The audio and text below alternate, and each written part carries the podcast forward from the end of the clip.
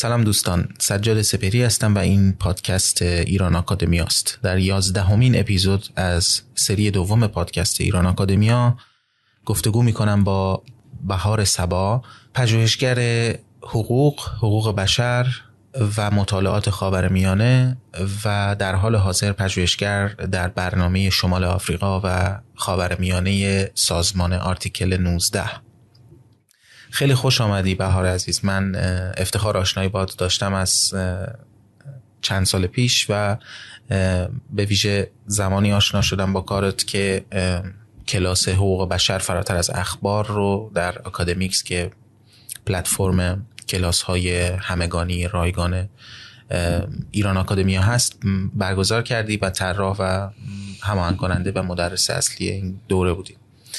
خیلی خوشحالم که دعوت ما رو پذیرفتید. بسیار خوشحالم که این فرصت نصیبم شد که بتونم باهات درباره این موضوعی که ظاهرا بسیار مهم هست و خیلی کم بهش پرداخته شده مخصوصا در فضای فارسی زبان باهات صحبت کنم. خیلی ممنون که این دعوت رو پذیرفتی از انگلیس و در استودیوی ایران آکادمیا حاضر شدید. شنوندگان و بینندگان پادکست ایران آکادمیا شما می‌تونید به این پادکست بر روی کانال یوتیوب ایران آکادمیا دسترسی داشته باشید و همچنین بر روی پادکست خانها یا اصطلاحا پادکست گیرهای مختلفی که وجود دارن به این پادکست گوش بدید. خب امیدوارم درست معرفی کرده باشم و بسنده. ممنون از دعوتتون. خواهش می‌کنم. دوست دارم که بپردازیم به این سوال که موضوع گفتگومون هست عدالت انتقالی یا ترانزیشنال جاستیس به عبارت دقیق تر و اینکه کمی توضیح بدید که این منظور از ترانزیشنال چی هست و منظور از عدالت تو این روی کرد چی هست. و کمی بپردازیم به تاریخچه این موضوع و اینکه چرا این موضوع اینقدر اهمیت داره و از چه زمانی اینقدر مهم شده. و اینکه در چه بسترهایی این پیاده میشه ساز و کاراش چی هست. و پله پله بریم به در درک بهتر این مفهوم و همچنین حقوق حقوقی که به این مفهوم مربوط هست. عدالت انتقالی به شکل کلی میشه به سازوکارها و روندهایی گفته میشه که در یک دوره‌ای که دوره گذار هست از یک وضعیتی که درش نقض فاحش حقوق بشر جنایات بین المللی صورت گرفته به وضعیتی که حقوق بشر محترم شمرده میشه و وضعیت دموکراتیک هست. این سازوکارها در واقع میشه گفت که در لحظه حال اتفاق میفتن با یک نگاهی به گذشته گذشته رو مورد بازبینی قرار میدن. با این هدف که آینده ای که خواهد آمد تنها و صرفا توسط این گذشته شکل نگیره. در واقع برای پاسخگو کردن مسئول نگه داشتن کسانی که مرتکب جرائم شدن جرائم مثل جرائم جنگی شکنجه ناپدیدسازی قهری و آشکار شدن حقیقت و اقدامات جبرانی برای قربانیان و بازماندگان. عدالت در انتقالی یا عدالتی که در وضعیت گذار اتفاق میفته ممکنه بعد در وضعیتی باشه که جنگی اتفاق افتاده جنگ داخلی برای مثال جنگ خاتمه پیدا کرده و یک کشور به وضعیت صلح داره حرکت می‌کنه. ممکنه در وضعیتی باشه که به علت تغییر یک نظام سیاسی یا اعمال اصلاحات بسیار جدی در این نیاز وجود داره که به گذشته پرداخته بشه تا همونطور که اشاره کردم آینده تنها توسط گذشته رقم نخوره. به طور کلی سازوکارهای عدالت انتقالی تقسیم میشه به سازوکارهای قضایی مثل محاکمات کیفری و سازوکارهای غیر قضایی برای مثال کمیسیون های حقیقت کمیسیون های حقیقت و آشتی و سازوکارهای کارهایی که معطوف هستند به اقدامات جبرانی مثل در واقع پرداخت قرامت مثلا. پرداخت قرامت معذرت خواهی اقداماتی که در جهت یادبود هست برای مثال در عرصه هنر در عرصه حتی ساختن مجسمه بناهای یادبود برای کسانی که قربانی بودن برای بازماندگان و جان به در بردگان. خیلی ممنون که از این تصویر عامی که از عدالت انتقالی دادید. من برام خیلی جالب هست که بدونم این مفهوم به عنوان یک روی کرده روی کرده که بنا بر حقوق بشر هست و می‌خواد جلوگیری کنه از باز تولید آنچه که ستمگرانه یا ناعادلانه بوده در گذشته بیشتر به این بپردازیم که مکانیزم هایی که الان ذکر کردید تحت عنوان مکانیزم های عدالت انتقالی یا عدالت در دوران گذار یا در وضعیت گذار چگونه و در چه مثال هایی محقق شدن؟ مثلا فکر می‌کنم که اگر درست بگم این مفهوم بعد از جنگ جهانی دوم بیشتر بهش پرداخته شده یا شکل گرفته به کوین شده به اصطلاح ضرب خورده و احتمالا بعد از دادگاهایی که برگزار شدن و در ابتدا شکل حقوقی یا جنایی دادگاه های جنایی, جنایی این رو در واقع رقم زدن که صحبتی تحت عنوان عدالت انتقالی مطرح شده و روی کردی مطرح شده. ولی به نظر نمی‌رسه که به این عدالت به معنی محاکمات قضایی محدود بشه و بعد تو عرصه های مختلفی مثل فرهنگ و هنر و روابط اجتماعی شکلهای مختلفی به خودش می‌گیره. اگه بتونیم با مثال به چند تا از این نمودها اشاره بکنیم در جاهای مختلف دنیا که این مفهوم به چه شکلی پیاده سازی شده ممنون میشم. بله. درسته. ظهور جدی اساسا حقوق بشر بین المللی و همچنین پدیده که به در واقع عنوان ترانزیشنال جاستس یا عدالت انتقالی بهش گفته میشه بیشتر بعد از جنگ فجایع جنگ جهانی دوم بود. یعنی بعد از جرایم جنگی که اتفاق افتاد بعد از هولوکاست کشدار یهودیان کشدار کسانی که به دلیل گرایش جنسیشون در اردوگاه ها بودن کشدار مخالفان سیاسی در واقع تصمیم گیری در سطح جهانی وجود داشت که اقداماتی صورت بگیره که این اتفاقها و فجایع در آینده رخ نده. که بخشی از اون در سطح محاکمات اتفاق افتاد. محاکماتی که محاکمات نورنبرگ و بود و در واقع کسانی که سران نازی که دست داشتن در جنایات محاکمه شدن و بعد از اون به طور کلی در عرصه بین المللی کنوانسیون ها شروع می‌کنن به تصویب شدن. از 1948 که اعلامیه جهانی رو داریم کنوانسیون مربوط به نسل کشی رو داریم. تا سالهای بعد که کنوانسیون های مهم دیگه ای در واقع تصویب میشه و کشورها عضو این کنوانسیون ها میشن. در دهه بعد از در واقع 60 و 70 میلادی در کشورهای آمریکای لاتین فجایعی رخ میده. که حکومت هایی که حکومت های نظامی بودن مخالفان سیاسی خودشون رو در سطح بسیار گسترده دستگیر می‌کنن مورد ناپدیدسازی قهری قرار میدن. ناپدیدسازی قهری به این معنا که کسانی که مرتبط هستند با یک سیستم حاکم عوامل امنیتی پلیس فردی رو بازداشت می‌کنن یا حتی در واقع میرو حتی سطح خیابان. و از دادن هر گونه اطلاعاتی در رابطه با سرنوشت یا محل اون فرد خودداری می‌کنن و در واقع با این قصد که اون فرد رو خارج از حمایت قانون قرار بدن. و این فاجعه در سطح بسیار گسترده در کشورهای مثل شیلی و آرژانتین اتفاق میفته بسیاری از افراد در گورهای جمعی دفن میشن و نسبت هایی که شکل می‌گیره توسط خانواده های دادخواه و در دهه های بعد تبدیل میشه این نهزت های دادخواهی به اشکالی از در واقع آنچه که بهش عدالت انتقالی میگیم از جمله محاکمات کیفری افراد کمیسیون های حقیقت.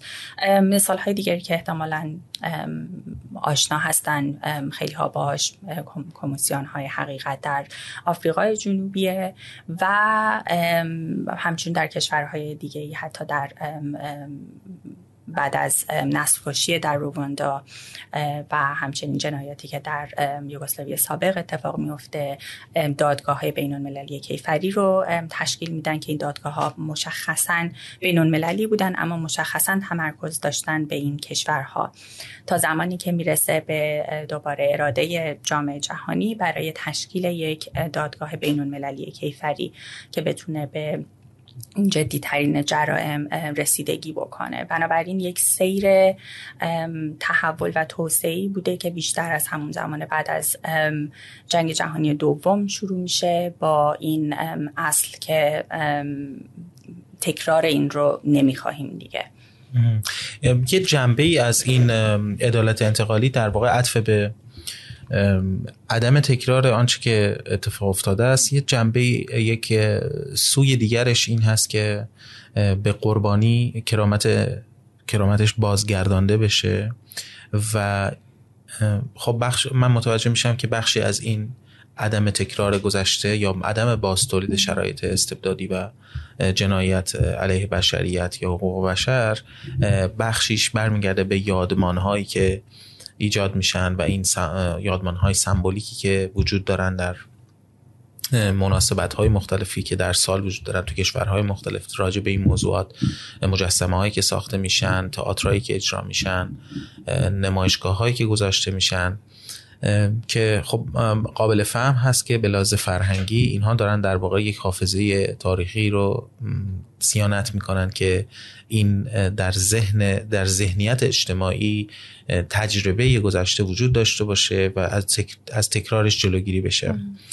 در عرصه قضایی هم متوجه میشم که دادگاه های برگزار برگزار شدن و کماکان میشن و کماکان ابتکاراتی هست برای اینکه کسانی که مجرمان جنگی هستن به ویژه تحت محاکمه قرار بگیرن. یا مثالی که راجع به گورهای جمعی زدی در آرژانتین و مثال مثالی که ما خودمون داریم در سال 67 جنایت عظیمی که انجام شده و بحث گروه جمعی که در اقصانقات ایران هستند و طور مشخص به طور برجسته خاوران و حول این جنایاتی که انجام شده قربانیان و بستگان اونها و اون جامعه ای که روحش و ذهنش و به هر لحاظ جریه دار شده و لطمه دیده و آسیب دیده اقداماتی انجام میده. برای من سوال اینجاست که چقدر این اقدامات به طور پراکنده و به طور خودجوش اتفاق میفتند و چقدر این موضوع سازمان داده شده در تاریخچه بحث عدالت انتقالی؟ منظورم ایران نیست. منظورم به طور کلی در تاریخچه این بحث که بحث طولانی بحث در واقع تاریخچه بلندی نیست ولی تاریخچه درخشانی هست. چه اقداماتی از منظر نهادسازی انجام شده؟ چه نهادهایی به وجود اومدن؟ سوای نهادهای قضایی یا دادگاه جنایی بین المللی در رابطه با اون بخشی که فرمودین که محاکمات کیفری و به طور کلی عدالت انتقالی با این هدف که تکرار صورت نگیره این یکی از دلایل یا اهداف عمده عدالت انتقالی. اما عدالت انتقالی تنها معطوف به این نیست که تکرار صورت نگیره. در واقع قطعا عدم پاسخگو بودن عدم مسئولیت پذیری عدم وجود هیچ نوع عقوبت برای کسانی که مرتکب جنایات میشن. همیشه می‌تونه در واقع بهشون این تضمین رو بده که اگر در آینده هم دست به جنایات مشابه بزنن عقوبتی در انتظارشون نخواهد بود. بنابراین وضعیتی که بهش ایمپیونیتی میگیم یا عدم مسئولیت پذیری مسئولیت از مجازات. همیشه دست داره. و از اهداف عدالت انتقالی این هست که مبارزه بکنه با این مسئولیت از مجازات. اما فراتر از آنچه که در آینده اتفاق میفته اتفاقی در گذشته افتاده و کسانی هستند که کرامت انسانیشون زیر پا گذاشته شده. در بسیاری از مواردی که جرایم فجی اتفاق میفته یک بخش عمده ای از آنچه در واقع جرایم ادامه دار هست. سرپوش گذاشتن بر حقیقت توسط کسانی که در قدرت هستند یک بحثی در واقع مطرح هست یک نویسنده ای به اسم جیل ستوفر که کتابی داره به عنوان تنهایی اخلاقی. توی این کتاب حرفی که می‌زنه اینه که که تنهایی اخلاقی یا ethical loneliness یک وضعیتیه که متفاوته با تنهایی که هر کسی ممکن تجربهش بکنه. تنهایی اخلاقی وقتی اتفاق میفته که یک فردی یا یک به خاطر حالا هر عقیده ای که داره یا به حل هر دلیلی یا به خاطر به عنوان عضوی از یک گروه بزرگتر جرائم و جنایت علیهش ارتکاب پیدا می‌کنه. و از این تجربه بیرون میاد و در دنیای بزرگتر و بیرون می‌بینه که هنوز دنیای بزرگتر بهش گوش نمیده. و این تنهایی تنهاییه که شنیده نشدن در واقع ایجادش می‌کنه. نه فقط اون جرم و جنایت. بخشی از آنچه که پروسه های عدالت انتقالی باید معطوف بهش باشن. این بازگرداندن کرامت انسانی هست به افراد و ساختن دنیایی که فرو پاشیده و دنیای امنی دیگر نیست برای این فرد. دنیایی که در اون بهش ممکنه تجاوز شده باشه شکنجه صورت گرفته باشه خودش یا عزیزش مورد ناپدید سازی قهری قرار گرفته باشه و دنیایی که اعتمادی دیگه به این وجود نداره که فردا این اتفاق دوباره نمیافته. و ترمیم این دنیا که پروسه های عدالت انتقالی به طور مشخص باید بکنن و جامعه در سطح گسترده تر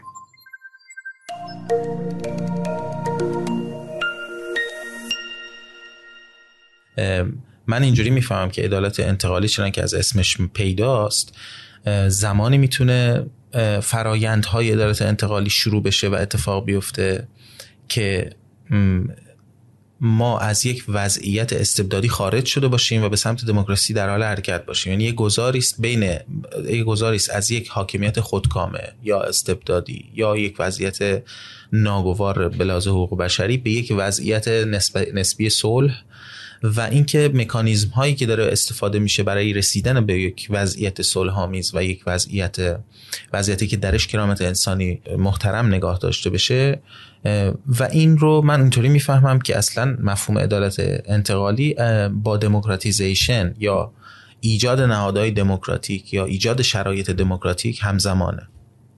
عدالت انتقالی یا عدالت در حال گذار همطوری که اسمش مشخصه بله در دوره ای صورت می‌گیره که یک گذاری از یک وضعیتی که درش فاجعه صورت گرفته داره صورت می‌گیره به وضعیتی که قراره درش کرامت انسانی محترم دونسته بشه.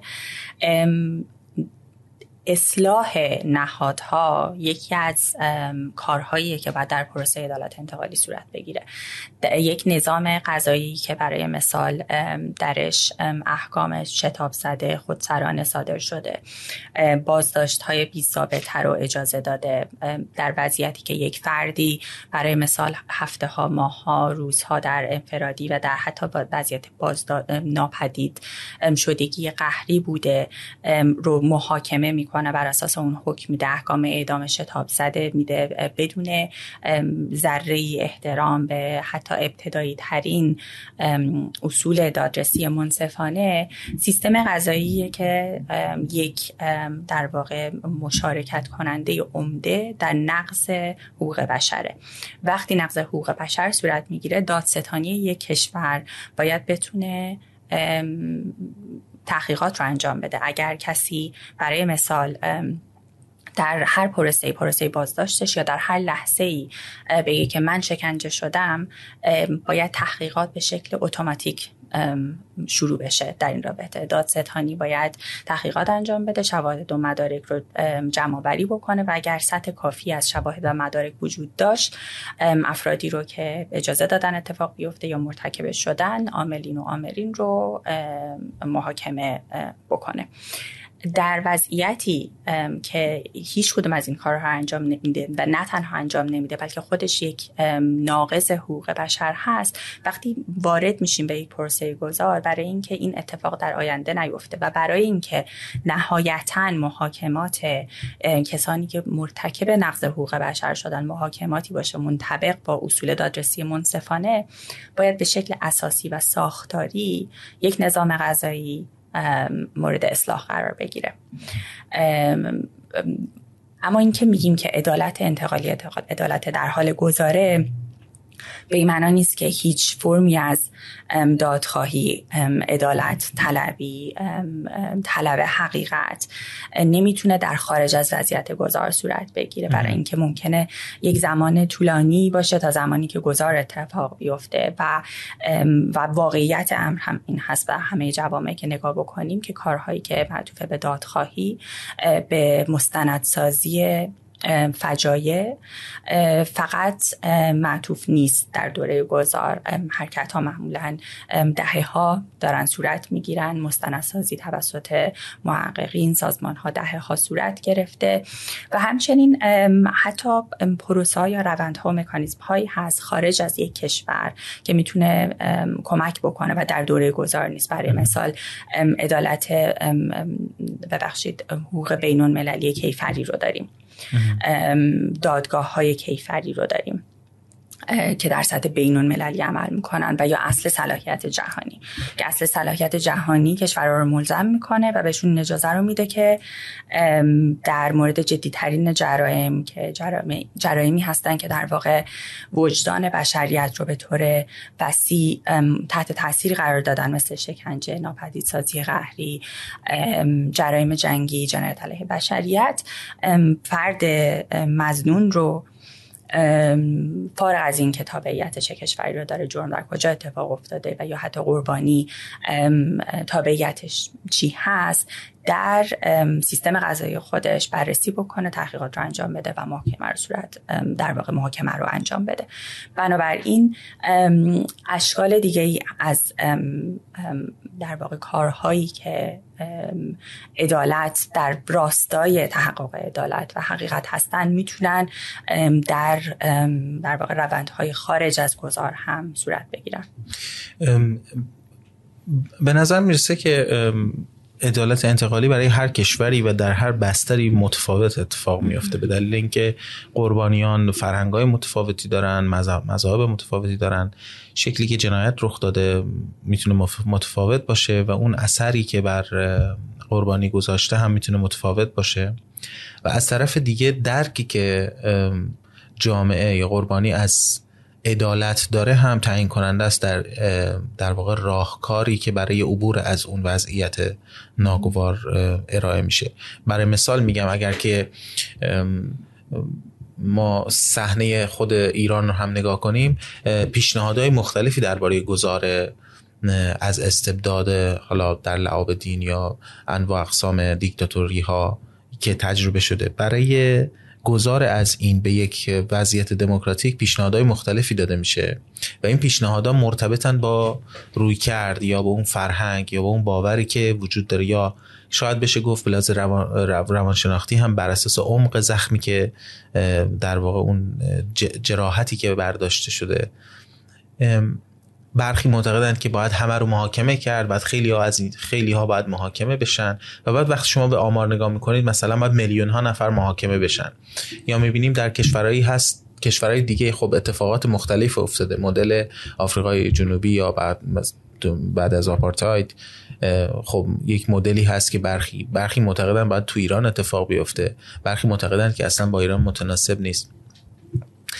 راجع این موضوع که چگونه این مکانیزم ها انتخاب میشن چه فرایندی وجود داره که چه مکانیزمی مناسبه برای گذار و چه شاخص هایی براش وجود داره صحبت کنیم. چون که همونطوری که تو صحبت قبلیمونم قبل از ضبط من سوال کردم راجع به مثلا دوران فرانکو در اسپانیا و جنگ های داخلی یکی از کارهایی که انجام شد این بود که دو حزب حاکم دو حزبی که در واقع دو حزب اصلی بودن اومدن و یک پیمانی بستند پکت of forgetting فراموشی پیمان فراموشی بستند و گفتند که خب حالا همین اتفاقی که افتاده به کنار هیچ مجازات و محاکمه هم در کار نیست بیایم به فکر آینده کشور باشیم. و یک سری کارهای سمبولیک هم در این رابطه انجام دادن در احترام متقابل به همدیگه و وضعیت ادامه پیدا که وضعیت ادامه پیدا کنه به نوعی جدایی از گذشته. الان برخی خب شما توضیحی که دادید راجع به عدالت انتقالی به این معنیه که ما گذشته رو نمی‌خوایم فراموش کنیم. اتفاقا ما می‌خوایم گذشته رو به یاد بیاریم و از باز تولید اون روابط استبدادی یا اون فاجعه جلوگیری بکنیم. برای همین اینو می‌پرسم که چه شاخصه هایی وجود داره که این اکت این تلاش برای گذار از وضعیت قبلی ناگوار قبلی به یک وضعیت تازه به نوعی بشه یعنی تلاشی مشروع باشه. چه شاخصهایی بست من برمیگردم یه مقدار به اون بحث بحثی که مطرح کردین که در رابطه با این که تفاوت هایی که وجود داره. وقتی به بحث عدالت انتقالی می‌رسیم یکی از بحث های خیلی مهمی که درش مطرح هست در بیشتر کشورهایی که فجایع درش اتفاق افتاده بحث ناپدید شدگان قهریه که در بسیاری موارد ممکنه که در گروه های جمعی هم باشن. اگر که نگاه بکنیم به خواسته خانواده ها بازماندگان که عزیزانشون رو در واقع به شکل قهری ناپدید سازی کردن در کشورهای مختلف از لبنان تا ایران تا سوریه تا شیلی آرژانتین. خیلی دردناکه که شکلی که بیان می‌کنن از درد و رنجی که در واقع درش هستن خیلی مشابهه. که بیشتر خانواده ها در واقع میگن که یک جایی براشون عزیزشون بین مرگ و زندگی گیر کرده. از یک طرف امید این رو دارن که یک زمانی برگرده از یک طرف می‌دونن که ممکنه که هیچ وقت برنگرده. و در دو رنج ناشی از این ندانستن حقیقت آنچه که براشون اتفاق افتاده یا در مواردی که می‌دونن احتمال زیاد در گور جمعیه. در واقع اینکه بدن عزیزشون رو دریافت نکردن که بتونن با شکلی که می‌خوان تدفین رو انجام بدن. چون تدفین در واقع یک کار معمولا یک کار جمعیه در بیشتر بله. فرهنگ و نه یک کار فردی. بسیار مشابهه. بنابراین در واقع یک نوع نیاز شاید بگیم جهانی وجود داره که می‌تونیم ببینیم این رو در همه کشورها به دانستن حقیقتی که اتفاق افتاده به سرنوشت و جایی که محل این ازشون. اما اگه به همین مثال بخوایم برگردیم می‌تونیم ببینیم چقدر در کشورهای مختلف می‌تونه در واقع این یونیورسال یا نیاز جهانی حق جهانی یکسان نباشه. شکلی که خانواده ها می‌خوان که حقشون رو در واقع مورد استفاده قرار بدن حق بر حقیقتشون رو. برای مثال در کشور آرژانتین که تعداد تخمین زده میشه فکر می‌کنم سی هزار مخالف سیاسی رو ناپدیدسازی قهری می‌کنه نظام و حکومت نظامی که در کار بوده. کاری که کرده با این مخالفان سیاسی انسان زدایی بوده. در واقع اونها رو میومده می‌گفته که شما جرم یا کثیفی در این جامعه هستین. و ما بعد بر اینکه بتونیم تمیز بکنیم جامعه رو بچه ها رو از شما در واقع می‌گیریم و میدیم به یک خانواده ای که این با ما همگون هستن. برای همین در برخی موارد کسانی که بازداشت می‌کنن و در وضعیت ناپدید سازی قهری هستن یا کودک جوانی داشتن یا اینکه یک زن حامله بوده. و این بچه رو که می‌گیرن فکر می‌کنم حدود 500 کودک رو فکر می‌کنن که تخمین می‌زنن که از مخالفان سیاسی گرفتن و دادن به کسانی که یا موافق رژیم بودن و یا حتی کسانی بودن که ناقض اونها دست در شکنجه قتل دست داشتن. و در نهست های دادخواهی که صورت می‌گیره ما مادران پلازاد مایور رو داریم و مادر بزرگ های پلازا مایور رو داریم. که مادر بزرگ ها کسانی هن که اعتقاد دارن که یا بچهشون حامله بوده یا می‌دونن که کودک جوانی رو داشتن و حدس می‌زنن که این کودک ممکنه الان جایی زندگی بکنه.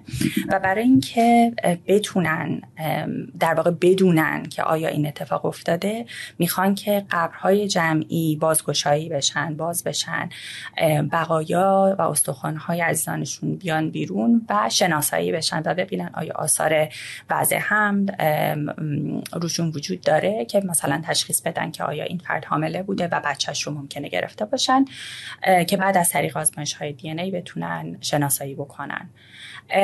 در این حال مادران برخورد متفاوتی داشتن با باز کردن این گروه های جمعی و از نگاه اونها این در واقع حرکتی که بره به سمت اینکه گورها باز بشن و بقایا شناسایی بشن یک حرکتی می‌دیدن این رو که می‌خواد مقابل فعالیت و اکتیویزم اونها بیسته. بنابراین حتی در دل یک جامعه ای که نه جامعه آرژانتین به طور کلی در جامعه ای که مادران و مادر بزرگان هستن ممکنه اختلافاتی وجود داشته باشه سر بحث هایی که مربوط میشه به اینکه آیا این قبرها باید باز بشن الان و چه جوری باز بشن. یا برای مثال در یک قبر گور جمع جمعی که در کشور لهستان در یک شهری بوده که به نظر میاد که 1600 یهودی رو اونجا زنده سوزاندن و در یک گور جمعی دفن کردن. بعدها که در واقع تلاش میشه برای اینکه در واقع نبش قبل بشه و بدنها رو بیارن بیرون جامعه یهودی ارتودکس مخالفت می‌کنه. چون بر اساس اصول مذهبیشون اعتقاد داشتن که این کار صورت نباید بگیره یا در کامبوج مورد مشابهی وجود داره. بنابراین یک پروسه عدالت انتقادی رو نمیشه از هیچ حتی اگر موفق بوده باشه نمیشه به طور کامل و تمام ایار گرفت و, یه جای دیگه پیاده, پیاده کرد. اما میشه همیشه نگاه کرد به عناصری که مهم بوده در نظر گرفته شده. برای مثال چقدر مشاوره صورت گرفته با بازماندگان خانواده ها در همه مراحل از ابتدا تا در طول مرحله ای که صورت گرفته چقدر امنیتشون احترام بهشون در نظر گرفته. گرفته شده. همه این عناصر می‌تونه مهم باشه وقتی که نگاه بکنیم به تجربه کشورها و باید در یاد هم داشته باشیم که سالهای زیادی نیست که ما پروسه های عدالت انتقالی رو در سطح جهان می‌بینیم. بنابراین بسیاریشون از بسیاری جهات ناکامل ناکافی مشکل دارن. بله به ذهن من که میاد مدلی که به ذهنم می‌رسه مشابه موردی که گفتید. در کانادا است که با کودکان بومیان کانادا رو خب بر مدت ها می‌گرفتن و توی اون کلیساهایی که برای بومیان کانادایی تدارک دیده شده بود به اینها مورد تجاوز قرار می‌گرفتن مورد شکنجه قرار می‌گرفتن و کشته می‌شدن و دفن می‌شدن در همون مدارس. و خب یکی از این اتفاقاتی که افتاده خب به اصطلاح استیتمنت یا اون بیانیه آشتی یا مصالحه یا نمی‌دونم اسمش چی بذاریم بود که دولت کانادا اومد و مثلا این رو به عنوان یک اکت از جمله از اون اکت هایی که خب در عدالت انتقالی شما یاد کردید اجرا کرد.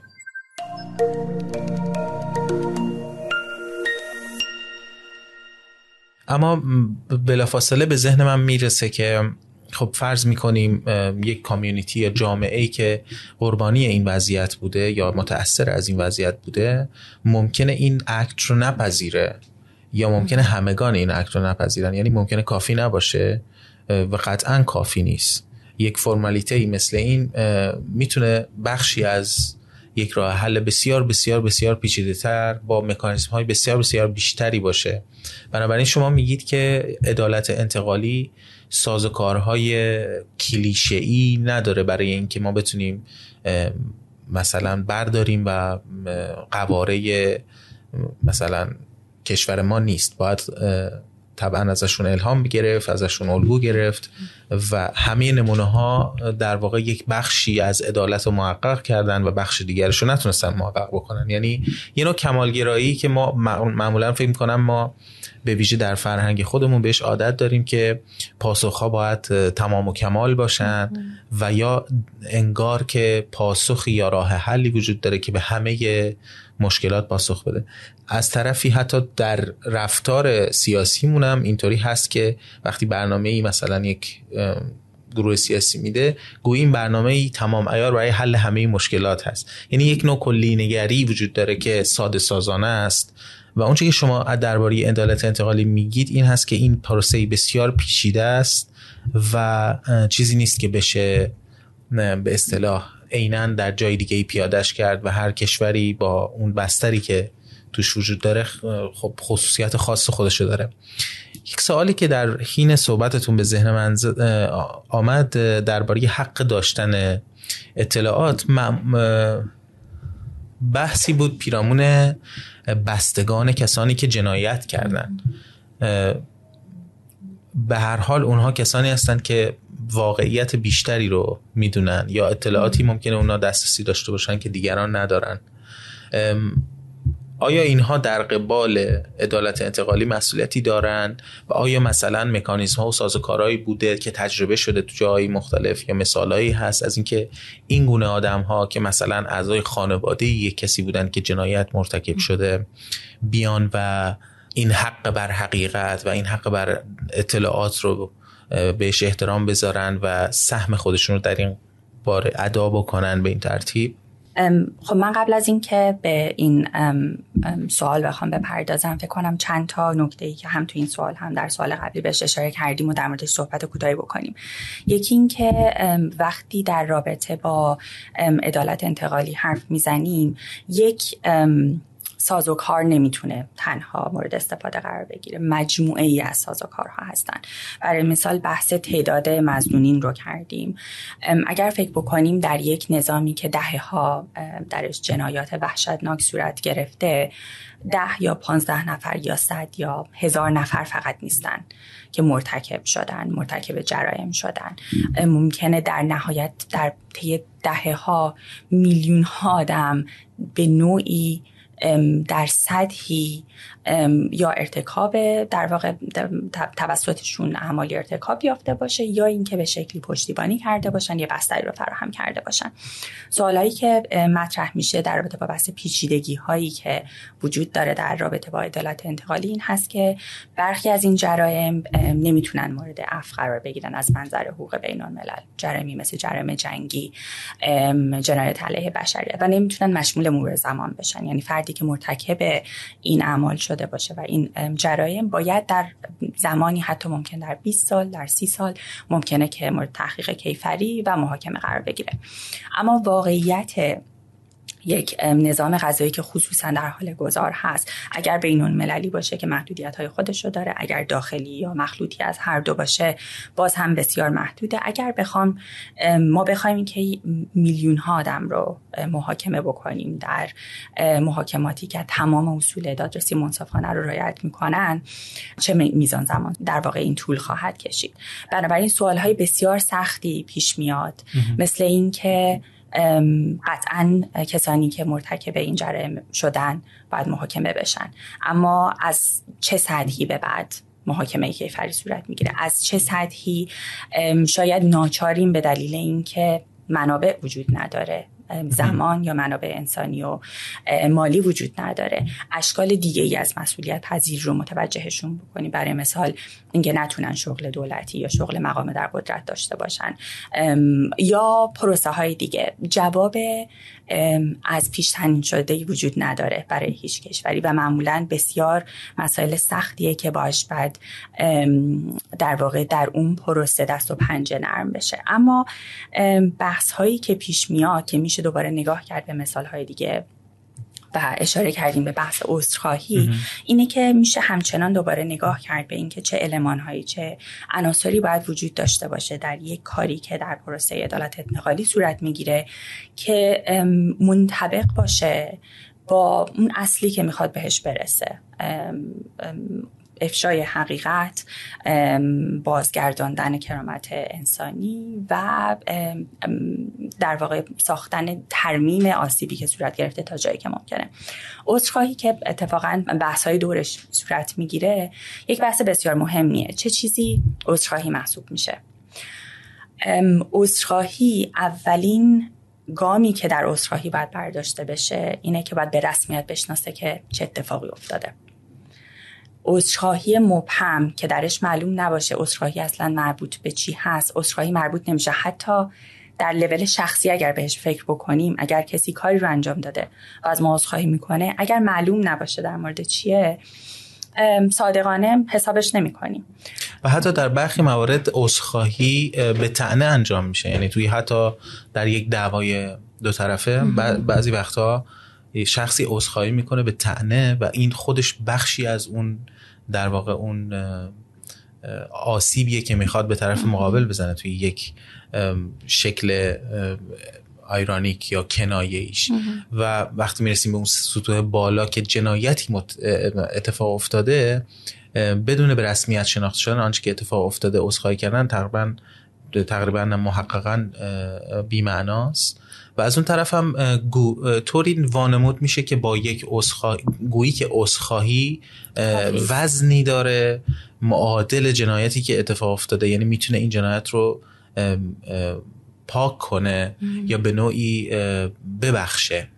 و وقتی که اینجوری همسنگ میشه یک دو عذرخواهی با جنایت عظیمی که اتفاق افتاده از معنا خالی میشه و این این سوء تفاهمی است که فکر می‌کنم به نظرم به نظر می‌رسه که سیستمایی که در حاکمیت هستن برای حفظ حکومت یا برای حفظ قدرت از این مکانیزم ممکن استفاده بکنن به شکل ناقصش و برای فریب اذهان عمومی که به نوعی دوباره همون سیکل ادامه پیدا بکنه. دقیقا. بعد عذرخواهی می‌تونه مشروط باشه یا عذرخواهی همراه باشه با مقصر نشان دادن قربانی. اینکه بله این اتفاق هم افتاد. اما ما در بله. این وضعیت بودیم. نه عذرخواهی اینکه چه زمانی گفته بشه. آیا مثلا در یک کمپین انتخاباتی داره عذرخواهی صورت می‌گیره؟ ممکنه به این علت باشه که هان رو جذب بکنه. چه کسی انجام میده؟ در چه وضعیتی؟ و در بطنش مهمترینش اینه که به رسمیت بشناسه. مشروط نباشه و تقصیر رو نیاد بندازه گردن قربانی. و نمی‌تونه تنها به خودی خود کافی باشه. یعنی عذرخواهی دوباره مثل محاکمه محاکمات کیفری مثل کمیسیون های حقیقت باید همراه باشه با اقداماتی که در جهت اقدامات جبرانی قرامت دادن برگرداندن تا جایی که ممکنه به وضعیت قبلی. یعنی اگر کسی برای مثال در اثر شکنجه دچار آسیب های جسمی و روانی شده چه نیازهایی داره که زندگیش کمی کمی حداقل مشابه با زندگی قبلش باشه. آیا دادن در واقع معالجات پزشکی روان پزشکی و غیره می‌تونه حدی کمک بکنه؟ واقعیت اینه که وقتی که فجایعی در این سطح اتفاق میفته نمی‌تونیم برگردونیم زمان رو به قبل و یک وضعیتی بشه که انگار نه انگار اتفاق افتاده. اما باید اقداماتی در کنار عذرخواهی باشه که تلاش بکنه تا جایی که ممکنه وضعیت رو به وضعیت قبل برگردونه. در رابطه با بحث در واقع به رسمیت شناختن آنچه که اتفاق افتاده خب و در واقع وظیفه ای که اعضای خانواده یا بچه ها یا کودکان دارن کسانی که پدر مادر یا اطرافیانشون مرتکب نقض حقوق بشر شدن. خیلی بحث جالبی هست. اول اینکه قبل از اینکه وارد اون بشیم اگر اشکال نداره اینکه چه اهمیتی داره دانستن حقیقت یه مقدار بیشتر صحبت بکنیم. دوباره وقتی که در کشورهای مختلف از افرادی که تجربه جرایم وحشتناک رو دارند و جنایت های مثل شکنجه ناپدیسازی قهری قطرهای فراغذایی یک اصلی که واقعا به شکل جهانی دست روش می‌ذارن اینه که می‌خوایم بدونیم چه اتفاقی افتاده. چه کسی مرتکبش شده و چرا این اتفاق افتاده. این سوال ها معمولا تقریبا در همه جای دنیا مطرح میشه. و بنابراین یکی از در واقع اینجا اونجاییه که حق دسترسی به اطلاعات و حق بر حقیقت خیلی جدی در حوزه حقوق بشر و حوزه عدالت انتقالی مطرح میشه. که از یک طرف خب ما حق دسترسی به اطلاعات رو داریم که اون روی سه که آزادی بیانه که به این معنیه که تمام افراد باید بتونن دسترسی داشته باشن به تمام اطلاعاتی که در اختیار نهادهای عمومیه. این می‌تونه هر نوع اطلاعی باشه اطلاعات مربوط به برای مثال ساختن یک صد در یک جا یا اطلاعات مربوط به خدمات بهداشتی که در یک بیمارستان داره داده میشه برای مثال. و کشورها باید قوانینی رو تصویب بکنن که اجازه دسترسی آسان افراد رو بدن به اطلاعات. از جمله اطلاعاتی که افراد حقش رو دارن که بهش دسترسی داشته باشن اطلاعات مربوط به نقض حقوق بشره. یعنی همه افراد باید بتونن از نهادهای دولتی برای مثال از سازمان زندان ها در کشورشون از قوه قضاییه از هر نهادی درخواست اطلاعاتی بکنن که ربط داره به نقض حقوق بشر. برای مثال چه تعداد زندانی یا فرد بازداشتی در بازداشتگاه های این شهر بین این تاریخ و این تاریخ در, در بازداشت به سر بردن. بردن یا برای مثال احتیاج به خدمات درمانی داشتن چه تعدادی از اونها فوت کردن آیا چه تحقیقی برای مثال مشخصا انجام شده؟ یعنی همه این اطلاعاتی که مربوط به حقوق بشر میشه بعد افراد بتونن دسترسی داشته باشن و مشمول موارد استثنا هم نمی‌تونن کشورها اینها رو بکنن. اینجا حق دسترسی به اطلاعات رابطه تنگ و تنگی داره با حق بر حقیقت. حق بر حقیقت یک کیک حق در واقع مستقل به رسمیت شناخته شده هست. در هیچ از کنوانسیون ها مشخصا نمیگه که همه افراد حق بر حقیقت دارن. اما در دهه های گذشته این حق مشخصا به عنوان یک حق متمایز و مستقل به رسمیت شناخته شده. که منظور ازش چی هست؟ در واقع حق دانستن هم در سطح فردی و هم در سطح جمعی یعنی یک حق فردی و یک حق در سطح جامعه دانستن حقیقت در رابطه با نقض حقوق بشر و مشخصا موارد جدی نقض حقوق بشر هست. و این از بستر اتفاقا ناپدیدسازی های قهری در آمریکای لاتین میاد. که حق دانستن آنچه که رفته آنچه که اتفاق افتاده بر افرادی که بازداشت شدن در بازداشت ها مورد شکنجه قرار گرفتن کشته شدن و در گورهای جمعی بدون هیچ گونه احترامی به کرامت انسانیشون دفن شدن. از این بطن در واقع اومده و همچنین از در واقع از بستر حقوق بشر دوستانه که حاکم بر منازعات مسلحانه یا جنگ. که این حق به رسمیت شناخته شده که افرادی که در در منازعات مسلحانه مفقود میشن خانواده های اونها حق دانستن حقیقت را دارن. از این از دل اینها این حق بر حقیقت به رسمیت شناخته شده و در طول دهه های گذشته بست پیدا کرده و به عنوان یک حق حتی مثلا در دادگاه های دادگاه های دادگاه حقوق بشری آمریکا در دادگاه های مثل دادگاه حقوق قانون اساسی کلمبیا مشخصا این حق رو بارها بهش اشاره کردن. و یه رابطه تنگاتنگی وجود داره بین اینها. وقتی در پروسه فقط دوباره حق بر حقیقت یا حق داشتن دسترسی به اطلاعات فقط منحصر به زمان گذار نیست. حقیقه که در همه زمانها کشورها موظف هستم که تضمینش بکنن. و برای مثال تصویب قوانینی که این اجازه را میده مهمه. باز کردن آرشیف ها اجازه این که خانواده ها محققین جامعه به طور کلی بتونه دسترسی داشته باشه به آرشیف ها اینها همه بسیار مهمه. اگر که بخوایم دوباره گذار بکنیم به یک وضعیتی که کسانی که ازشون انسان زدایی شده کسانی که ابتدایی ترین حقوقشون زیر پا گذاشته شده و حتی مشخص نیست که چه اتفاقی براشون افتاده. چه کسی مرتکب شده بخوایم که اینها و جامعه به طور کلی در جهان امن هری زندگی بکنه. یک سالی به ذهنم می‌زنه که به طور مثال در همین جنگ فعلی که در جریان هست در اوکراین اتهاماتی مطرح شده علیه روسیه برای کشتار غیر نظامیان یا گروه های جمعی یا نوعی قتل عام. و خب ما می‌بینیم که توی یک شرایط جنگی که شرایط استثنایی هست و بعد از اون طرف پروپاگاندای خیلی خیلی خیلی وسیعی در جریان هست از همه طرف ها و از منظر یک کسی که قربانی هست یا بستگان اون قربانی که می‌خواد بدونه چه اتفاقی افتاده و حق بر حقیقت داره معمولا نمیشه حقیقت رو دریافت در این وضعیت کاملا بی ثبات و در وضعیتی که اصلا معلوم نیست چه کسی راست میگه و چه کسی اطلاعات درست میده و چه اطلاعاتی از کجا باید دریافت بشه.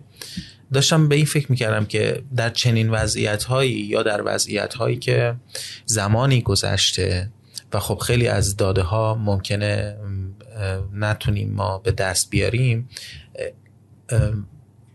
دانشمندان چه نقشی دارن؟ یا مثلا علوم مثل پزشکی قانونی یا امکانات و تکنولوژی هایی که امروز وجود دارن چه کمکی می‌کنن به این حق بر حقیقت یا حق بر اطلاعات؟ چون به نظر نمی‌رسه که دولت های مستبد دوست داشته باشن اثری و ردی از جرامشون برجا بذارن به طور مشخص در زمان جنگ. و بعد معمولا اتهامات رد و بدل میشن و پروپاگانداهای اطرافش اتفاق میفته که هر کسی دیگری رو مقصر می‌کنه ولی این وسط اونچه که قربانی میشه حقیقت هست. بنابراین چه مکانیزم های دیگه ای به کار برده میشن؟ چه در این کیس جنگ چه در کیس های مثل گروه های جمعی یا مواردی مثل آرژانتین که تو موارد مثلا مشخصا یه اشاره کردید که بخوان تشخیص بدن که چه کسی باردار بوده و چه کسی بچه دار بوده احتمالاً. که بعد بتونن شناسایی کنن اگه ممکنه کمی درباره این بخش از عدالت انتقالی هم توضیحاتی بدید. قطعا فکر کنم سوالتون اهمیت مستندسازی رو خیلی مشخص می‌کنه. مستندسازی گاهی در شرایطی که نقض حقوق بشر همچنان ادامه پیدا می‌کنه می‌تونه باعث بشه که این سوال رو داشته باشیم که چه اهمیتی داره. که مستندسازی بکنیم. در رابطه با وضعیت هایی که خصوصا الان در وضعیت جنگ یا هر وضعیت دیگه یک اتفاقی که میفته قطعا همیشه این بوده کسانی که مرتکب نقض حقوق بشر میشن تلاش می‌کنن که مردم رو در تاریکی نگه دارن معمولا. یعنی یک بخشی از اون معمولا جلوه خارجی داره که ارعاب ایجاد بکنه و از طرفی تلاش می‌کنن که مخفی بکنن. اختفای حقیقت یک تاکتیکیه که در بسیاری از این کشورهایی که جنایت های فجی درشون اتفاق افتاده به عنوان یک تاکتیک توسط عاملین و آمرین استفاده شده.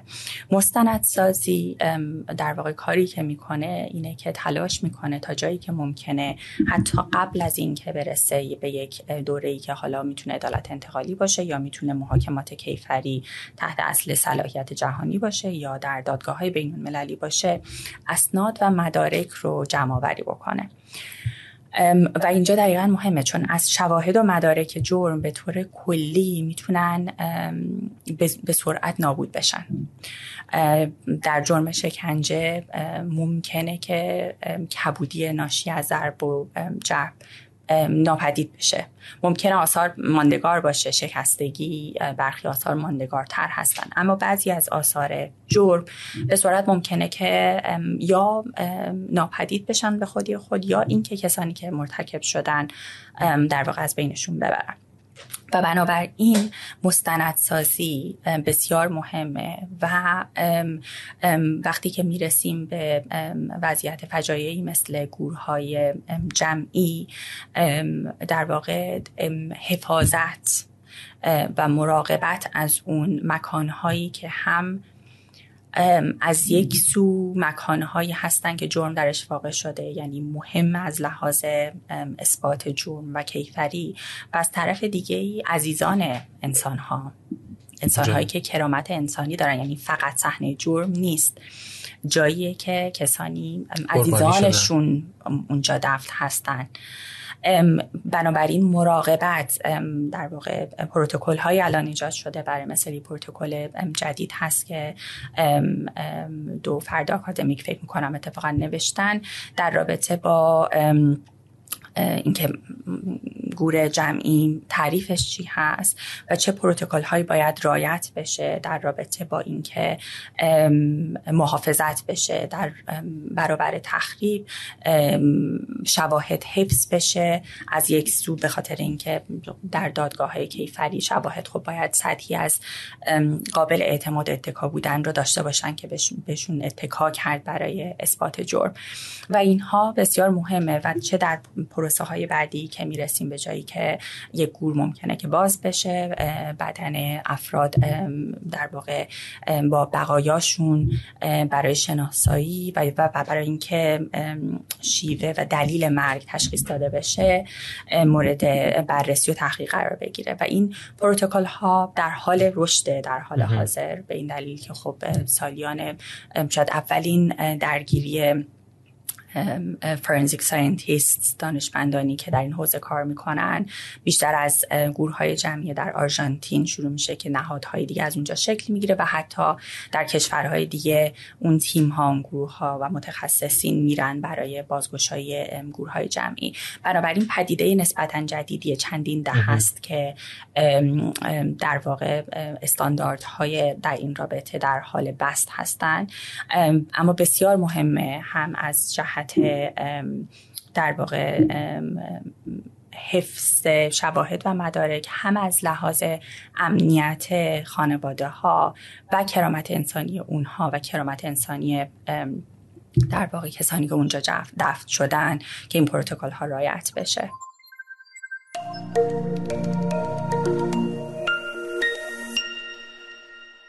خیلی برام جالب بود این نکته. به این به این ترتیب به این نتیجه می‌رسیم که نقشی که در واقع تکنولوژی تکنیک متخصصین و پژوهشگران می‌تونن تو این زمینه داشته باشن نقش بسیار مهمی است من فکر کنم دیروز مواجه شدم با مقاله‌ای که راجع به تاریخچه در واقع جنایات سازمانی یافته در هلند در اروپا بود و مشخصا مربوط به قاچاق مواد مخدر. ولی نکته که در اونجا برجسته بود این بود که بازیگر اصلی در این صحنه برای سیاست گذاری های جلوگیری از وقوع جنایات پژوهشگران و متخصصان هستند. به این ترتیب که درباره جنایت سازمان یافته درباره اینکه چگونه انجام میشن پرسپشن یا درک کسانی که مرتکب اونها میشن چی هست؟ درک کسانی که قربانی میشن چی هست و بعد با مطالعات انسانشناسی که انجام دادن با مطالعات تخصصی که انجام دادن و اینا منجر شده به سیاست گذاری هایی برای حالا کانتریبیوشن یا سهمی که هلند داره در مبارزه با جنایت سازمان یافته هم در ابعاد داخلی خودش هم در ابعاد بین المللی برای من این نکته خیلی برجسته شد که وقتی که شما مستندسازی رو مطرح کردی به نظر می‌رسه که مثلا در درباره ایران از پس از انقلاب درباره انقلاب درباره جنگ درباره 67 درباره زندان درباره شکنجه و درباره وضعیت زنان خیلی کارهایی نوشته شدن اجرا شدن.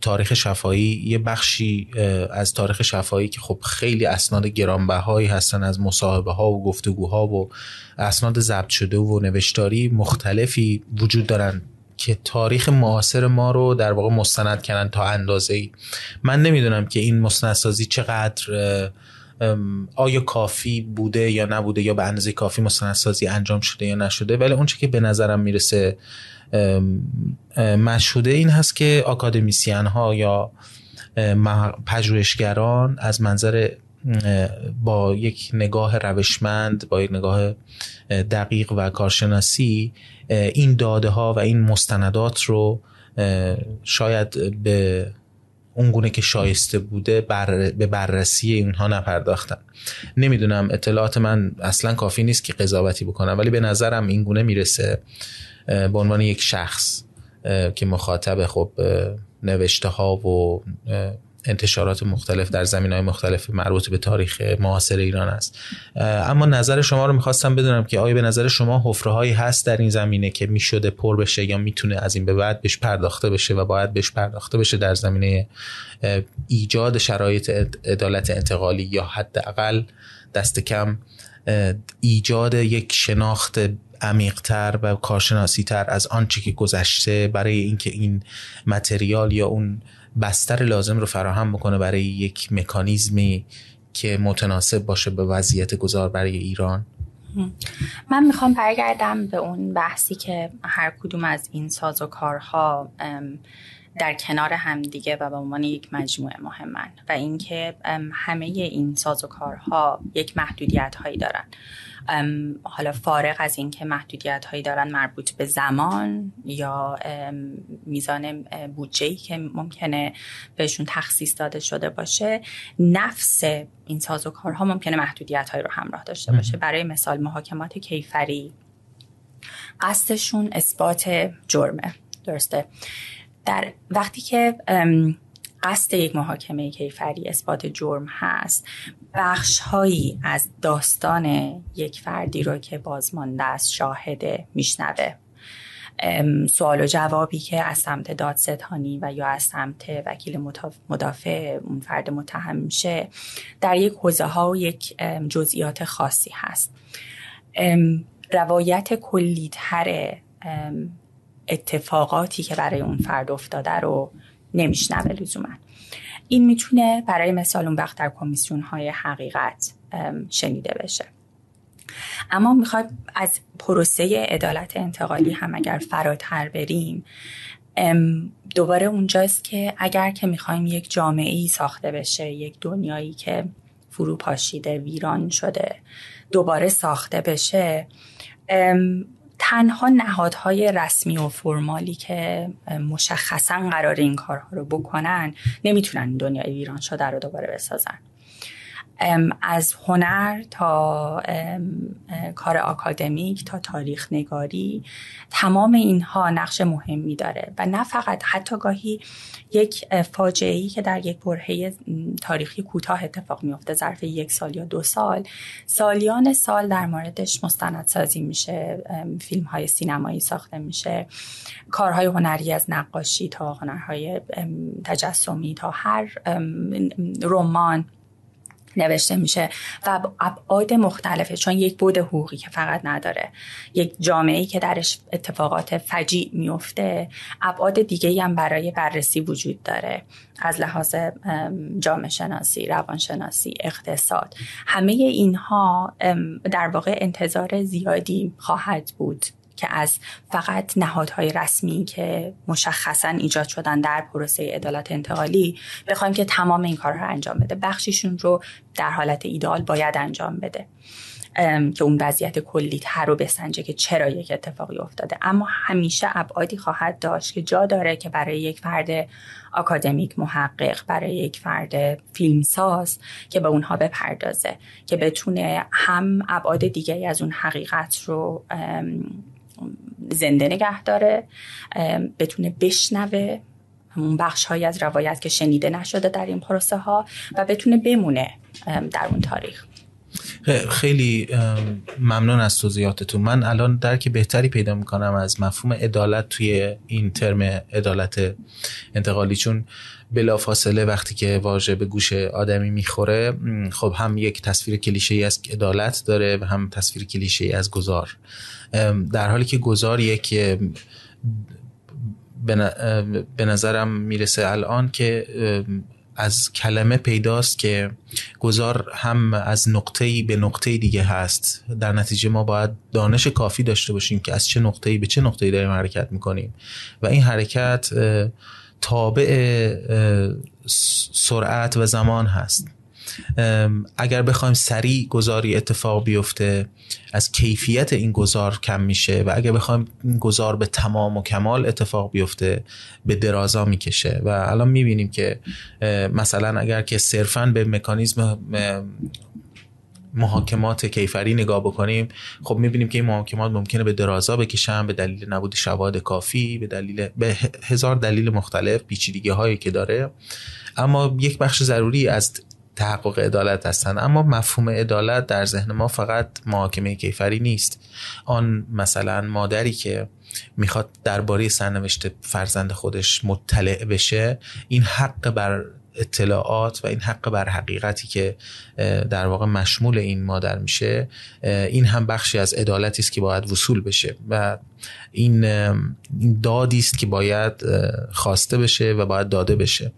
به این معنا حتی وقتی که یک رنج دیده یا شکنج دیده ای و یا یک جان به در برده ای از زندانهای دوران 67 میره و یک در یک دادگاه مثلا شهادتی میده و برمیگرده تا همین اندازه هم حق بر شنیده شدنش داره به رسمیت شناخته میشه. به این ترتیب می‌بینیم که در جا به جای این مکانیزم ها و این سازوکارها حقوقی هستند که دارن در واقع داده میشن یا به رسمیت شناخته میشن که بخشی از عدالت هستن. بخشی از اون عدالتی که معنای بسیار وسیعتری داره از اینکه در یک محاکمه رسمی فرمال به ترتیبی محاکمه صورت بگیره.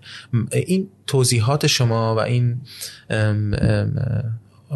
عمقی که این توضیحات به فهم خودم داد از مفهوم اصلا عدالت خواهی و دادخواهی و عدالت انتقالی به ویژه باعث شد که این نگاه ساده اندیشانه رو من خودم درش تجدید نظر کنم. چون احساس سرخوردگی که آدمی بهش دست میده مخصوصا اگر که در یک بستر بستری بوده باشه که حقوق بشر به طور مداوم و بلا انقطاع نقض می شده حجم جنایت اونقدر هست که انسان به این تصور میفته که دادگاه فایده ای نداره یا بدون انتقام فایده ای نداره یا برخی ممکنه به این نتیجه برسن. من فکر می‌کنم یه جای خونم در درباره اردن فکر می‌کنم درباره لغو مجازات اعدام که برخی مخالف بودن با لغو مجازات اعدام چون تنها راهی که می‌خواستن دادخواهی صورت بگیره خب بلاز بگراندای فرهنگی و فکریشون این بوده که اعدام باید وجود داشته باشه.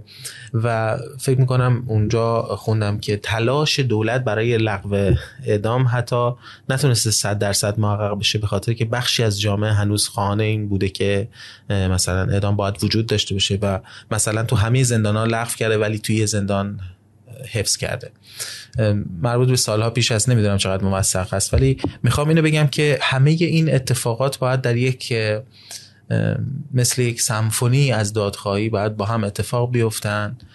تا عدالت به طور نسبی و نه به طور کمال خواهانه یا مثلا پرفکشنیستی محقق بشه به جهان جای بهتری بشه و در این حال یک بازدارندگی داره که کسانی که جنایت رو مرتکب شدن احساس نکنند که از مسئولیت کافی برای ارتکاب جرم برخوردارن. اما اون بخشی که کسانی که در ارتباط با مرتکبین جنایت هستند یا بستگان مرتکبان جنایت هستند وضعیت بسیار استثنایی دارند در جامعه و در فرهنگ ممکنه دچار قضاوت هایی باشند گیلت بای اسوسییشن در واقع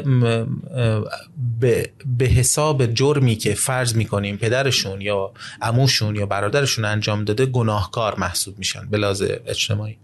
و این قضاوت و این داوری دربارشون مستمر داره انجام میشه یا انجام نمیشه.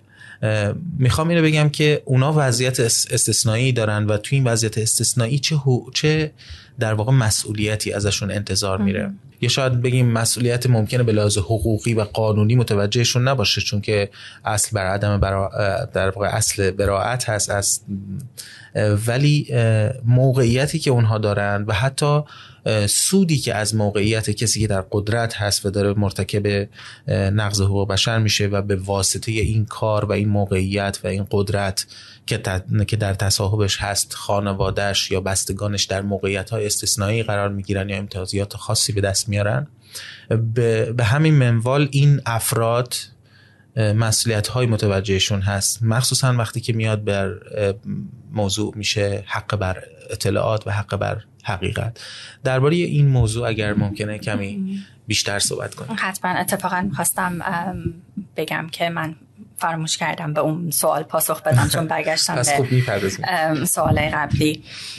قطعا و این بحثی که در خیلی جوامعی که تجربه فجایع و جنایت های حقوق بشری رو در واقع گذروندن مطرحه خب اگر فکر بکنیم تمام کسانی که مرتکب هستن عاملا آمرن شکنجه می‌کنن دستور شکنجه میدن دستور شلیک میدن یا شلیک رو می‌کنن عزیزانی دارن. درسته؟ ممکنه که در یک رابطه ای باشن بچه داشته باشن و کسانی از اطرافیانشون هستن. که می‌دونن و یا ممکنه یک موقعی تا یک زمانی نمی‌دانند از یک زمانی می‌دانند. که پدرشون مادرشون امشون اموشون هر کسی دست داشته در جنایات. من اینجا برمیگردم دوباره از نقطه مسئولیت کلی تر شروع می‌کنم تا برسم دوباره به مسئولیت مشخص تره کسانی که اطرافیانشون ناقض حقوق بشرن. همونجور که داشتم می‌گفتم وقتی که وقتی در یک شرایطی هزاران نفر کشته میشن. در زندان در حال اعتراض در هر پروسه ای شکنجه میشن. معمولا یک بستری وجود داره که درش این نقص حقوق بشر و این فاجعه امکان پذیر بوده. و کسانی هستن که کسانی هستن که در قدرتن عاملا عاملا دست مستقیم دارن و این طیف اون وقت میاد تا جایی می‌رسه که کسانی که قربانی هن بازماندن آسیب رو دارن می‌بینن.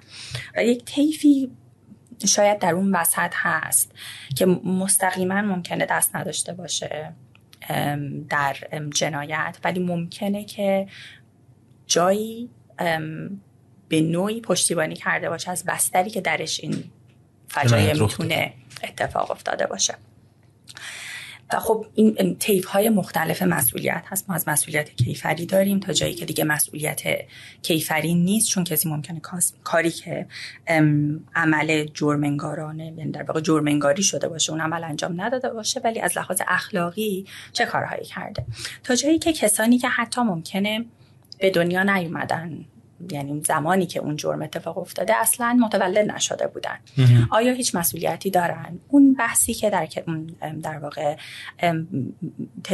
برخی از نویسندگانی که از در واقع جان به در بردگان هولوکاست هستن روش دست می‌ذارن و در همین کتاب تنهای اخلاقی هم دست روش می‌ذاره اینه که همه مسئولیتی رو دارن برای ایجاد شرایطی که درش ترمیم این آسیب ها امکان پذیر باشه. این اصلا به این معنیه که همه مقصرن همه در یک حد مقصرن که معمولا این جمله وقتی استفاده میشه که یک کسی می‌خواد فرار بکنه از مسئولیت این به اون معنا نیست. اما به این معنیه که ایجاد اون جهانی که درش ترمیم امکان پذیره یک مسئولیت کلیه.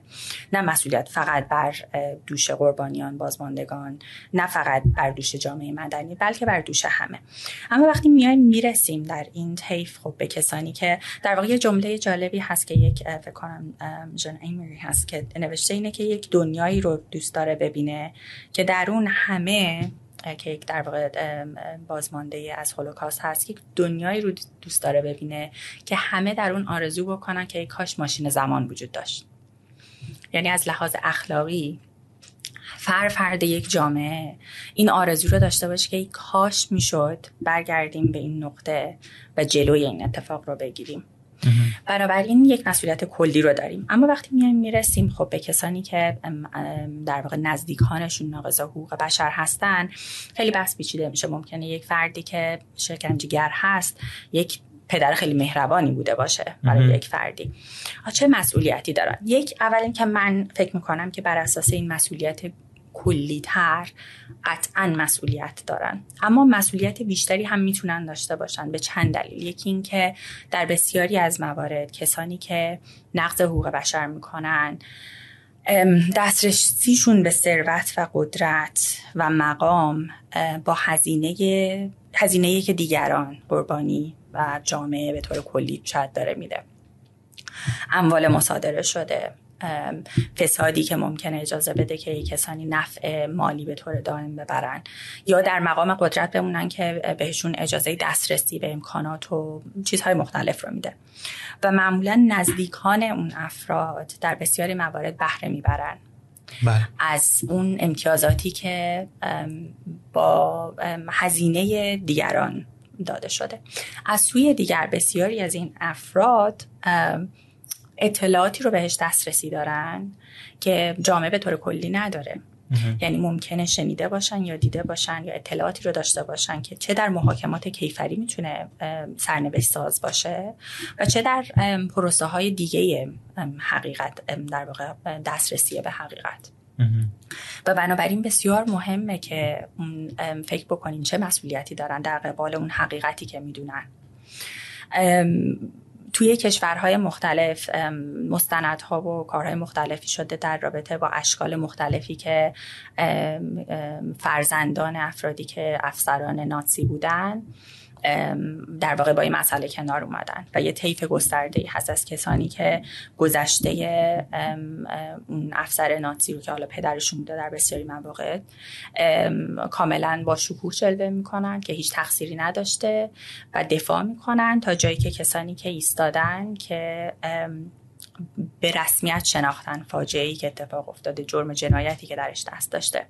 و یا در آرژانتین گروهی هست به نام داستان های نافرمان ستوریز که این گروه فرزندان کسانیه که ناقض حقوق بشر بودن در دوره جنگ های کثیف. و یکی از این پادکست هایی که در واقع مصاحبه هست با بعضی از این بچه ها و یه مقاله هم وجود داره اساسا با این جمله شروع میشه که یکی از این بعد از اینکه دستگیر میشه پدر یکی از این دختران در ملاقاتی که میره پدرش ازش می‌پرسه که آیا تو فکر می‌کنی من یک هیولا هستم؟ و این سوالیه که باهاش مواجه میشه و پاسخی که داره اینه که میگه که نه در رابطه ای که با من داشتی به عنوان پدر. ولی هر روز اون لحظه نمی‌تونه بیاد بگه که ولی آره در رابطه با بقیه انسان هایی که شکنجه کردی برای مثاله.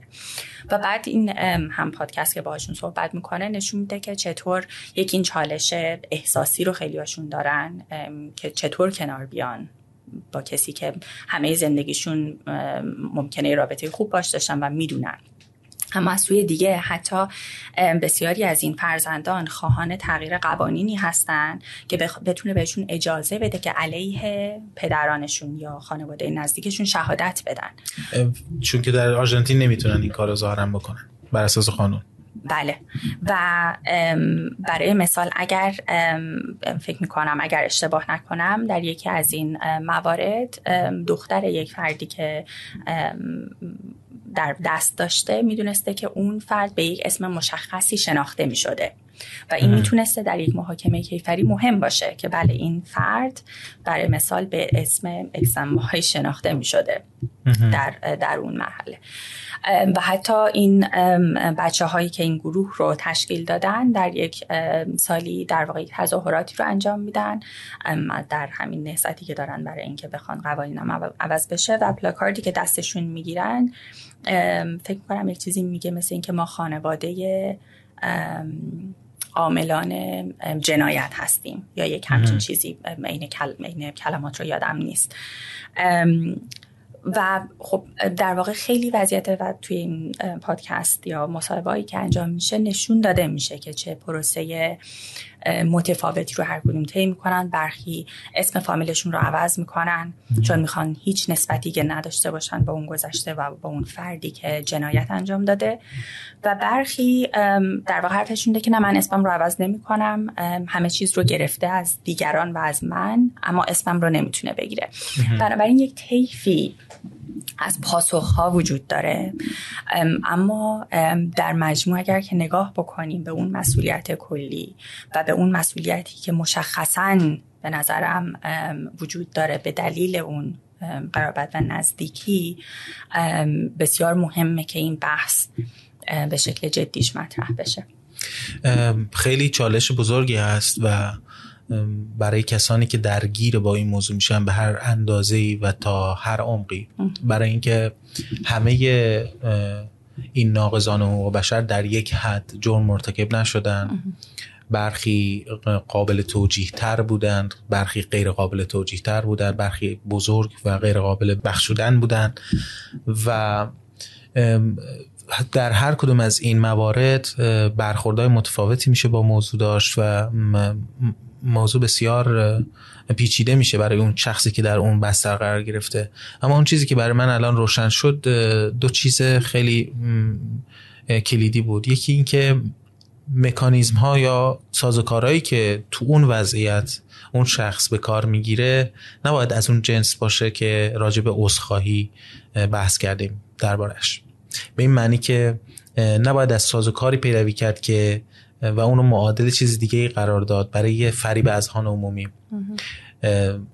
موضوع دوم هم این هست که اگر که فاصله ای بین تو و اون کسی که مرتکب جنایت شده وجود داره عملا باید این در عمل اجتماعی تو خودشو به یک شکلی نشون بده. همونطور که دولت هایی که از یک وضعیتی خارج میشن و یک اصلاحات جدی انجام میدن باید اقدامات مشخصی انجام بدن که این عدم رابطه با اون گذشته تضمین بشه یا اثبات بشه یا نمایش داده بشه به شکل مشخصی.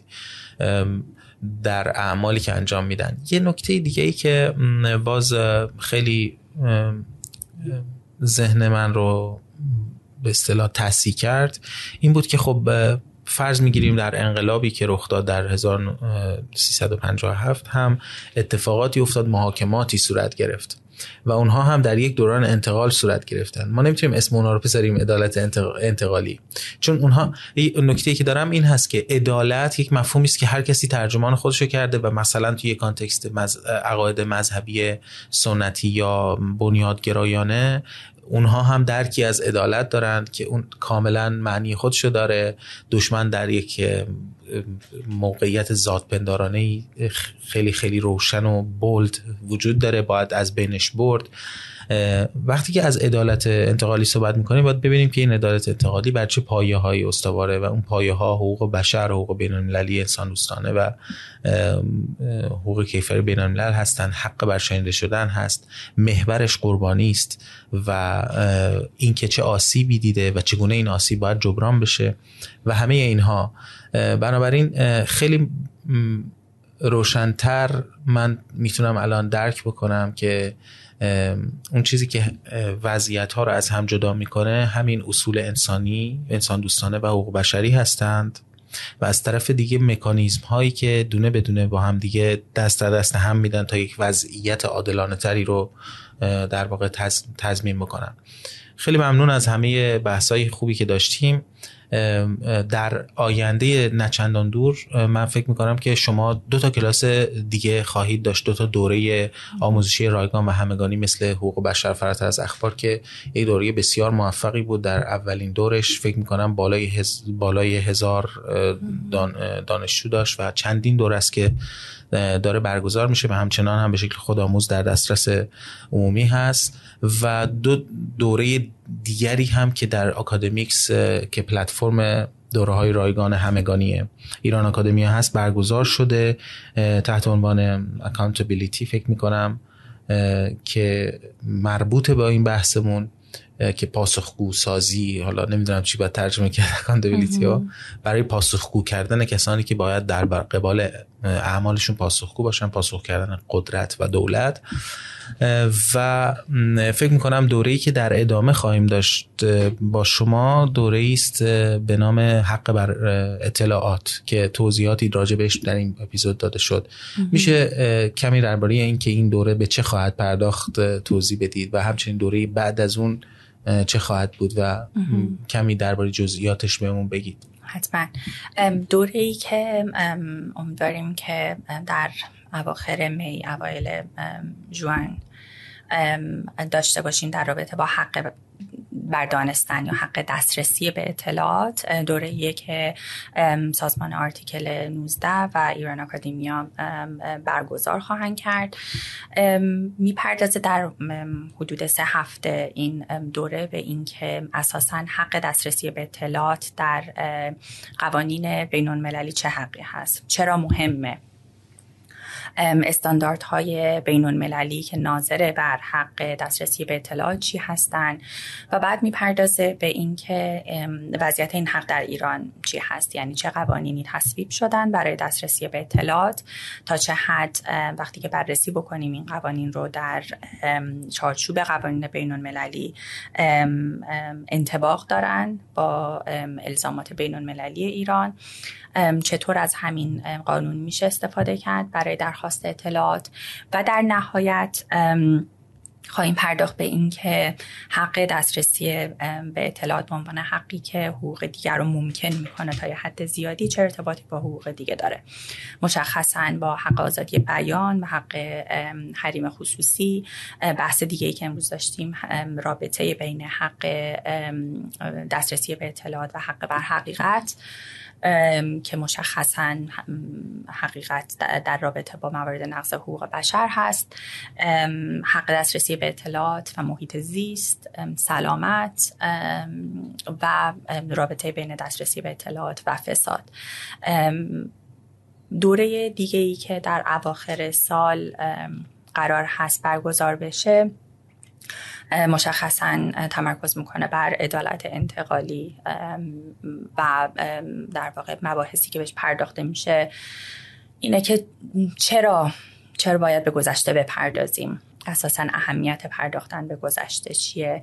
به ستونهای عدالت انتقالی می‌پردازه حق بر حقیقت دوباره اینکه چه تعریفی داره زادگاهش چیه چطوری توسعه پیدا کرده کمیسیون های حقیقت چی هستن کمیسیون های حقیقت چه اصولی رو باید رایت بکنن و نمونه های مختلف کمیسیون های حقیقت می‌پردازه به بحث عدالت خیلی مشخص در عدالت کیفری بین المللی دادگاه بین المللی کیفری اصل صلاحیت جهانی دادگاه های خاصی که ایجاد شدن. و بعد بحث هایی مثل خیلی با جزئیات و دقت بیشتر بحث هایی که امروز مطرح کردیم مثل گروه های جمعی که چه هستن چه ابعادی داره چطور باید مورد حفاظت قرار بگیرن چطور مورد تحقیقات قرار بگیرن. و در واقع ساز و کارهای دیگه که در عدالت انتقالی مهمه مثل اقدامات جبرانی عذرخواهی عذرخواهی چه شکلی باید باشه. اقدامات دیگه جبرانی مثل دادن قرامت چه شکلی رو باید داشته باشن. و اینکه اساسا در گروه هایی که در به رانده شده هستن اساسا در این پروسه های انتقالی چه جایی رو باید داشته باشن و چه اصولی باید رعایت بشه در رابطه باهاشون.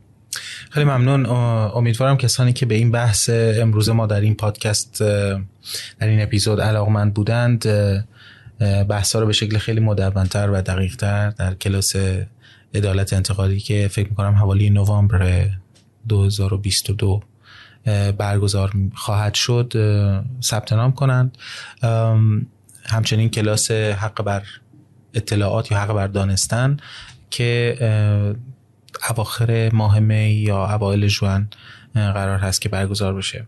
خیلی ممنونم یک بار دیگه ازتون صمیمانه سپاسگزارم. به خاطر بحث بسیار خوبتون و بسیار مهمتون خیلی آموختم و هر بار تو هر توی هر اپیزودی و فکر می‌کنم که این بهترین اپیزودی بود که ما توی پادکستمون داشتیم.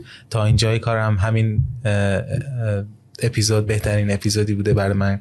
من از همه اپیزودها بسیار آموختم. و شگفت آوره واقعا که با کارشناسا یا پژوهشگرا و هایی که در زمینه های مختلفی درباره موضوعات مختلفی کار می‌کنن می‌بینیم که چجوری این دقدقه ها همشون یه جورایی ارتباطهایی با هم پیدا می‌کنن و برای من فرصت فوق مهم و ارزشمندی بوده. میزبانی این پادکست و خیلی ممنونم از اینکه دعوت ما رو پذیرفتید و از انگلیس در دفتر ایران آکادمیا با ما گفته به گفتگو نشستید. خیلی ممنون از دعوتتون و از بحث خیلی خوبی که داشتیم.